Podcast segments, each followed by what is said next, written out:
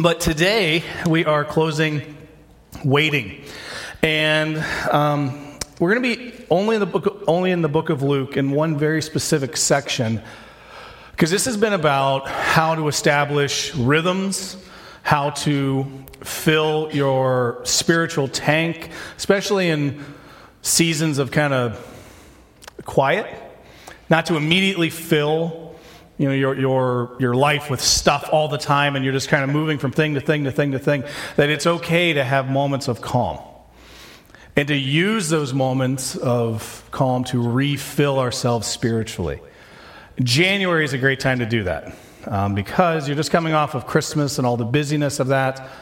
Um, and I have to give you a lot of credit for pushing through today, uh, especially when you woke up and you know you started your car. I hate that feeling of your car probably felt like you did. Uh, like everything was just like stiff and tough and didn't not necessarily wanted to get going. And uh, to, to be in service this morning uh, is really cool because a couple weeks ago i think it I've always been amazed by the resiliency of northern Minnesotans. Um, a couple weeks back, it snowed like three or four inches in Cincinnati, and my friends, all my pastor friends back there, canceling services all over the place. And um, it wasn't even like a thought. You just like, hey, it's, oh, it's not negative 20 anymore, so that's negative 10. That's that warmed up, and let's let's get the kids, go to church. Um, so thank you for, for being here. And one of the reasons, if you're a parent, you wonder, like, why did we have the kids in here this morning? Once a month or so, uh, especially on fifth Sundays, we'll do what's called family worship. And what that is, is we want the kids in the service to experience big church. We don't want their first time to ever experience big church uh, is when they get to sixth grade and they come out of Kids Ridge and like, uh, what is this? So that's why. And hopefully they, they get to see you worship and you get to kind of see them, you know, sit there and figure it out. And, and that's, that's why we do the family worship. Today in Luke, um, Jesus is going to be doing a lot of healings. Luke, the Gospel of Luke, is all about establishing uh, his theme seems to be establishing the authority and power of God. And he does that repeatedly, over and over. He tells stories that one thing, Jesus did this, Jesus did this, like big authority type scripture. And in Luke in chapter 4, he's healing people, he's driving out demons, he's preaching in synagogues. It's all about establishing who he is. And so people were coming to Jesus for healing because they, he had a reputation. Um, they, they knew, maybe they had heard stories of people that he had healed. And, and for us, we go to Jesus for healing or for ask for help or, or for healing because we believe he can, because we believe he has power, because we believe the script in the authority of the scriptures that said this is what he did. And so when we believe that, uh, we, maybe you have gone to Jesus and says, "Can you please heal my marriage or somebody's sick?" You, you ask him for help because we believe that he can. And that's what's happening here. There's going to be two instances of a healing that are very different from one another. I'm kind of fascinated by there's a pivot in the middle. So let's go to Luke chapter 5. In verse 12, it says, While Jesus was in one of the towns, a man came along who was covered with leprosy. When he saw Jesus, he fell with his face to the ground and begged him, Lord, if you are willing, you can make me clean. So he believed and knew this was where I need to go. Jesus reached out his hand and touched the man. I am willing, he said, be clean. And immediately the leprosy left him. Then Jesus ordered him, Don't tell anyone, but go show yourself to the priest and offer the sacrifices that Moses commanded for your cleansing as a testimony to them. Yet the news about him spread all the more, so that the crowds of people came to hear him and to be healed of their sickness. But Jesus often withdrew, withdrew to lonely places and prayed. Let's go back to verse 15. The news about him is beginning to spread. And he tells this man, Don't tell anybody about your healing, but they're going to see it. But he's not, he's not supposed to be announcing. You know, this, this healing just yet. There's a lot of uh, debates around why does Jesus, you know, tell this person not to say anything, and he tells other people go, uh, go celebrate, show your family. Uh, in this one, he says, don't tell anyone. Uh, th- some thoughts is this is a Jewish area around Capernaum. And this would have gotten him in a, a couple uh, in, in a trouble because a he would be announcing himself as having this divine authority, but also he touched the leper. You don't do that back then. If you had leprosy, you were immediately ostracized. You were pushed to the edge of society. You were seen as somebody, you know, that you could not be around or touch because you did not want to catch what he had. Jesus said, He healed him, He touched him, and said, Be clean. That would, that would have made Jesus immediately unclean in the eyes of some of the wrong people. But then after this healing, in verse 16, Luke puts this in and says, Jesus often withdrew to lonely places to pray. Often. After this moment, he was beginning to have all these crowds come around because they had heard what he was capable of. And maybe just too noisy or energy, you know, giving. Uh, it was just one of those things. And at this point, and he does this repeatedly throughout the, the Gospels, he'll say, I'll be back in a little bit. I got to go have a conversation with the Father. And it's in preparation for what happens in verse 17. So we have a private healing, goes away and he prays. And in verse 17, the story continues. One day, Jesus was teaching, and Pharisees and teachers of the law were sitting there. They had come from every village of Galilee and from Judea and Jerusalem, and the power of the Lord was with Jesus to heal the sick.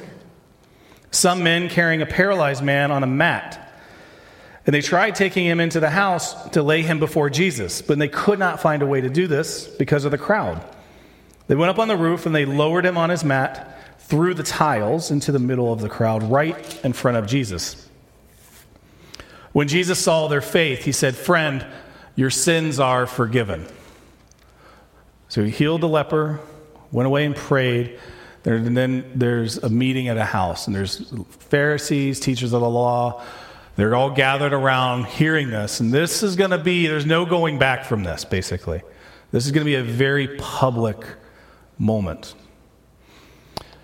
When I read this story, I'm always interested by a couple of things, but there's this crowd around this house, and the guys try to get their buddy in there, but they can't. So they go up atop of the roof, and they begin peeling away tiles and thatch and grass, you know, all that kind of stuff, and they lower him down. This is not an easy task by any stretch.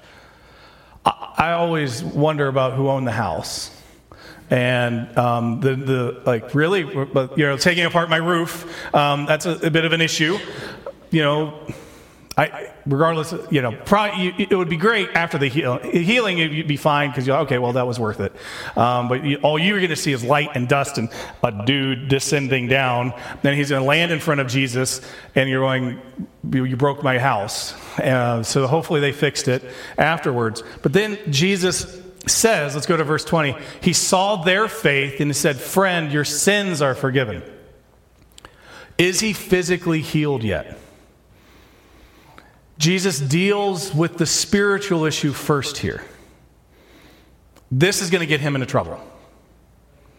Because the Pharisees and the teachers of the law are going to be going to start whispering. So I want you just, I'm gonna, it's not going to be on the screen because I want you to picture the room noisy, crowded, dusty now because of all the stuff coming down from the roof. You don't know what's going on. And this rabbi just said, I forgive you.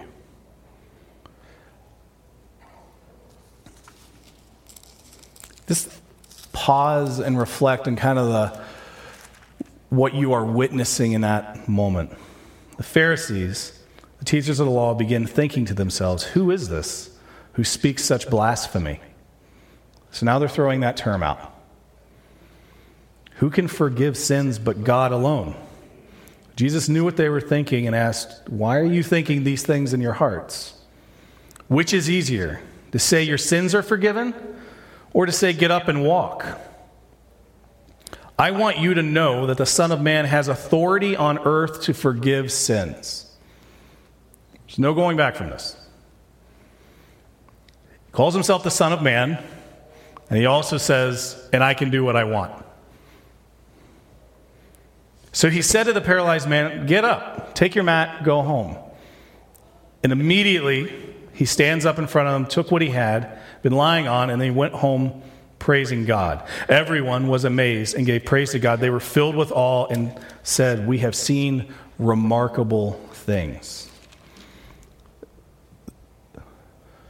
Jesus healed the leper privately, goes away in praise. Now he has this moment of public pronouncement. There's no going back from that. This is what they will accuse him of. Very quickly, right after this, the ministry, his ministry begins to ramp up. He's going to go and find Matthew. He's going to be accused of eating with sinners. Um, they're going to question him about how he practices the Sabbath, whether or not he can heal, or his disciples are eating grains on the Sabbath. They're working on the Sabbath. They're going to be coming at him with blasphemy charges left and right. And this will be leading up into Holy Week and the Passion, where he is crucified and dies and is resurrected. Kind of starts in Luke's gospel really to ramp here. Now we see um, scenes like this, and, and go to verse 16 for me and just leave it there for quite a while. Um, Jesus often withdrew to lonely places and prayed. Why do I think that I don't have to do this too? How often do you withdraw to lonely or quiet places to pray? If the Son of God needed to do this, who am I? When I read this, I go, oof, that impacts my schedule. That impacts my, you know, you read this and you go, why do I act like I don't have to do this in my life? And that's what this waiting thing has been. This is Jesus' pattern. He'll do this the night before he's to be crucified. When something big is getting ready to come, he seems to withdraw. When there's crowds around him, he goes, I'll be right back. I have to go over here for a little while. And he goes and he almost, I don't know, it, it gets filled. And then he comes back and he empties himself out again. And there's this scene in my mind, and I, I see it, and I wonder, like, why don't I do this? Why do we, as people, think that we can just run like crazy and never just have solitude? You ever have a day where you, you don't, if you like set aside a day and you don't accomplish anything, there's almost a sense of guilt that rises up a little bit in us going, man, I didn't get anything done today. I was lazy. When in the, in the Bible, God at the very beginning establishes, hey, everybody, take a day. Take a day. I needed it because I rested on the seventh. You're going to need it. And we get, yeah, that's fine. No. I don't know if you understand how busy I really am. So eventually that got whittled out. And it used to be two gener- just two generations ago. There was a day, we didn't necessarily take it fully off, but there wasn't a ton to do. Restaurants were closed, uh, shopping was closed. Everybody just kind of said, hey, this is home day. Now Sunday is the day that you got to get stuff done before you get to Monday, and because there's stuff, there's different Monday things, so you got to get stuff done on Sunday, and we just stack it. Two gener- within two generations, you know, um, church. This is why I just give you guys credit. Church attendance on, on Sundays went from you know, around 42 weekends a year on average. Now it's 24. So every week, I see half the church on average. And I get it, uh, we're very busy. There's many decisions that go into that. And, and that's okay. And especially now, it's so much easier to do with uh, online church and options like that. And th- if you're watching right now, thank you for watching. But watching church and going to church are two entirely separate things. And watching church is a great, you know, it's there, but going to church and being the church and choosing that is a, it's an absolute choice. especially on mornings like this. You had the decision jammies and a fire, or waking up, putting pants on, getting hard pants on is what my family calls jeans. All right, we're going to put hard pants on and go to church. That was a choice. This will not happen accidentally. Jesus often withdrew to lonely places and prayed. There will be urgent things. I always think about when I read these, these stories of um, all these crowds are coming around, or the moment when he had to leave that house and there were people there that didn't get to him yet. And he had to say, I, I'm done. I got to go away. The people that, that didn't necessarily get that healing in that, in that moment, but Jesus said, I, I need to, the crowds are too much right now, I need to go. Taking care of himself spiritually, because we can run ourselves down physically, and then our spiritual doesn't get filled. I love the order that he healed this man, and he healed his sins first. That was what was most important at that point. He said, like, what's, it's easy to say get up and walk. I'm dealing with his sins. That's even more complicated. Get up and walk, go home, have fun. But the sins, the spiritual matter, that, that was what was the most important at that point. And so we love moving from thing to thing to thing. Um, and, and we love what are called mountaintop moments. Those big, moments in our life where we feel, you know, like God, really close to God and fulfilling that. And then we call, the, you know, when stuff's really kind of going rotten, like, like, oh, I'm in a valley right now. But what's weird is I withdraw to lonely places and pray way more often in valleys than I do on mountaintops.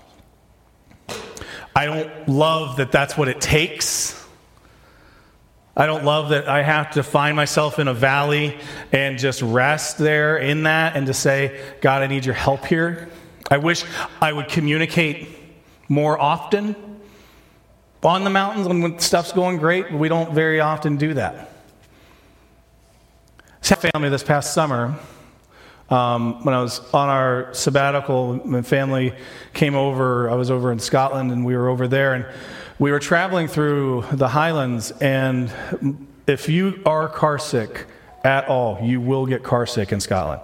Um, and Blake, apparently, uh, we learned, uh, has a bit of that. And uh, so she had kind of this struggle the whole time. We eventually found those little wristbands and Dramamine, and that worked. But there is a spot that I really wanted to go to uh, in this area called Glencoe. And you can put it up on the screen um, there. And it, it's right it's called like the three sisters. And it's one of the kind of more scenic but it's really off the beaten path. And uh, this is where they filmed uh, the movie skyfall uh, james bond. His house was here and i just like always wanted to see it. And blake was done driving at this point. We had another thing to do that we didn't get to because blake was like do not put me back in that car right now if you want to get the security deposit back um, right so we had to rest. We had to stop here and just sit. And we missed out on something. And when I was writing this message, I thought about like this was a broken plan. This we had something else to get to. We did not get to because we had to stop here. It's not a bad place to stop. And we rested here. And it's one of my favorite memories in that. In this valley, we stopped. If you are going through a spiritual valley where it just feels low, that is, put uh, verse 16 back up for me. That is exactly when you need to withdraw and pray and communicate and talk.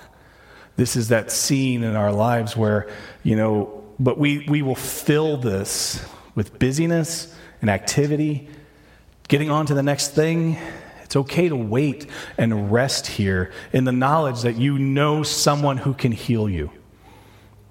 So if you're feeling kind of like low on the tank, and, and these rhythms and patterns that we need to build into our lives, we can replace them with other things, like all good things or urgent things. There will always be something urgent in our life that we need to get done. However, what is more important?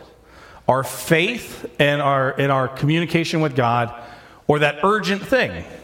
And that's a decision that we have to make. That is an intentional decision to say, you know what? I know that's urgent. I'll get to that. But I have to do this first. Because if I get to that urgent thing and I have not filled myself up, then I will just move from urgent to urgent to the next thing that's on fire will always be there. And that's really, I think, what's going on in a lot of us. That's why I wanted to, to use this message, to, to end the series on this message, is because if Jesus needed to do this, he had a ton of urgent things to get done. There's always going to be somebody that needed healing, somebody that needed his touch, somebody that needed to be with him. There's, that was always there. But he said, you know what? I need to pray. I need to go away. I need to withdraw. If Jesus needed that pattern, why don't I? So it means saying no to some stuff. It means missing out on some things. It, means changing your schedule or your plan. You know, it used to be a day, then it became a little bit of time, and it became, you know, an hour on a Sunday, and we can do, now we do half of that. Uh, when does this stop? I, I don't know, but we as individuals can change that and say, you know what? Today I'm choosing this. Today, you probably don't have a lot of plans other than eating soup and um, hanging out putting, you know, maybe today's a great opportunity. That's why I wanted to land this in January. Today's a great opportunity to spend time in prayer, in communication, scripture. Give it 20 minutes. I know that doesn't sound like much, but it's more than the 10 minutes last month, which is more than the five the week before. You know, it's just more, just more quality. If we can start with that. Because culture will take your quality time with God away very easily. We have uh, in our pockets a time sucking machine uh, that you can all of a sudden just be scrolling. You're like, ah, I've spent more time on this than anything. Put it down. Um, there is a really weird uh, app on your phone. It's called the power button. and you can turn it off. Amen. And because we have to withdraw from things to get next to God. And I would rather be there than over here. But it takes a decision an intentional choice. It's a repeated pattern built up over time. It's a discipline, it's work. But the payoff and the benefit is if I'm closer to God, I will look more like Him. I will act more like Jesus. I will speak more like Jesus. I will know His voice. So when you're asking those questions, why does God seem so distant? Who walked away? So it's in those moments we have to withdraw from other things to get next to God and be intentional and choose that. If Jesus needed this pattern, why don't I? Would you pray with me this morning?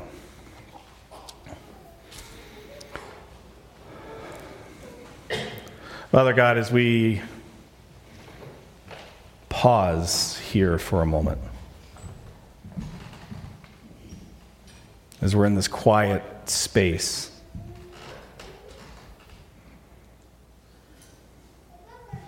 We see the time spent on urgent things.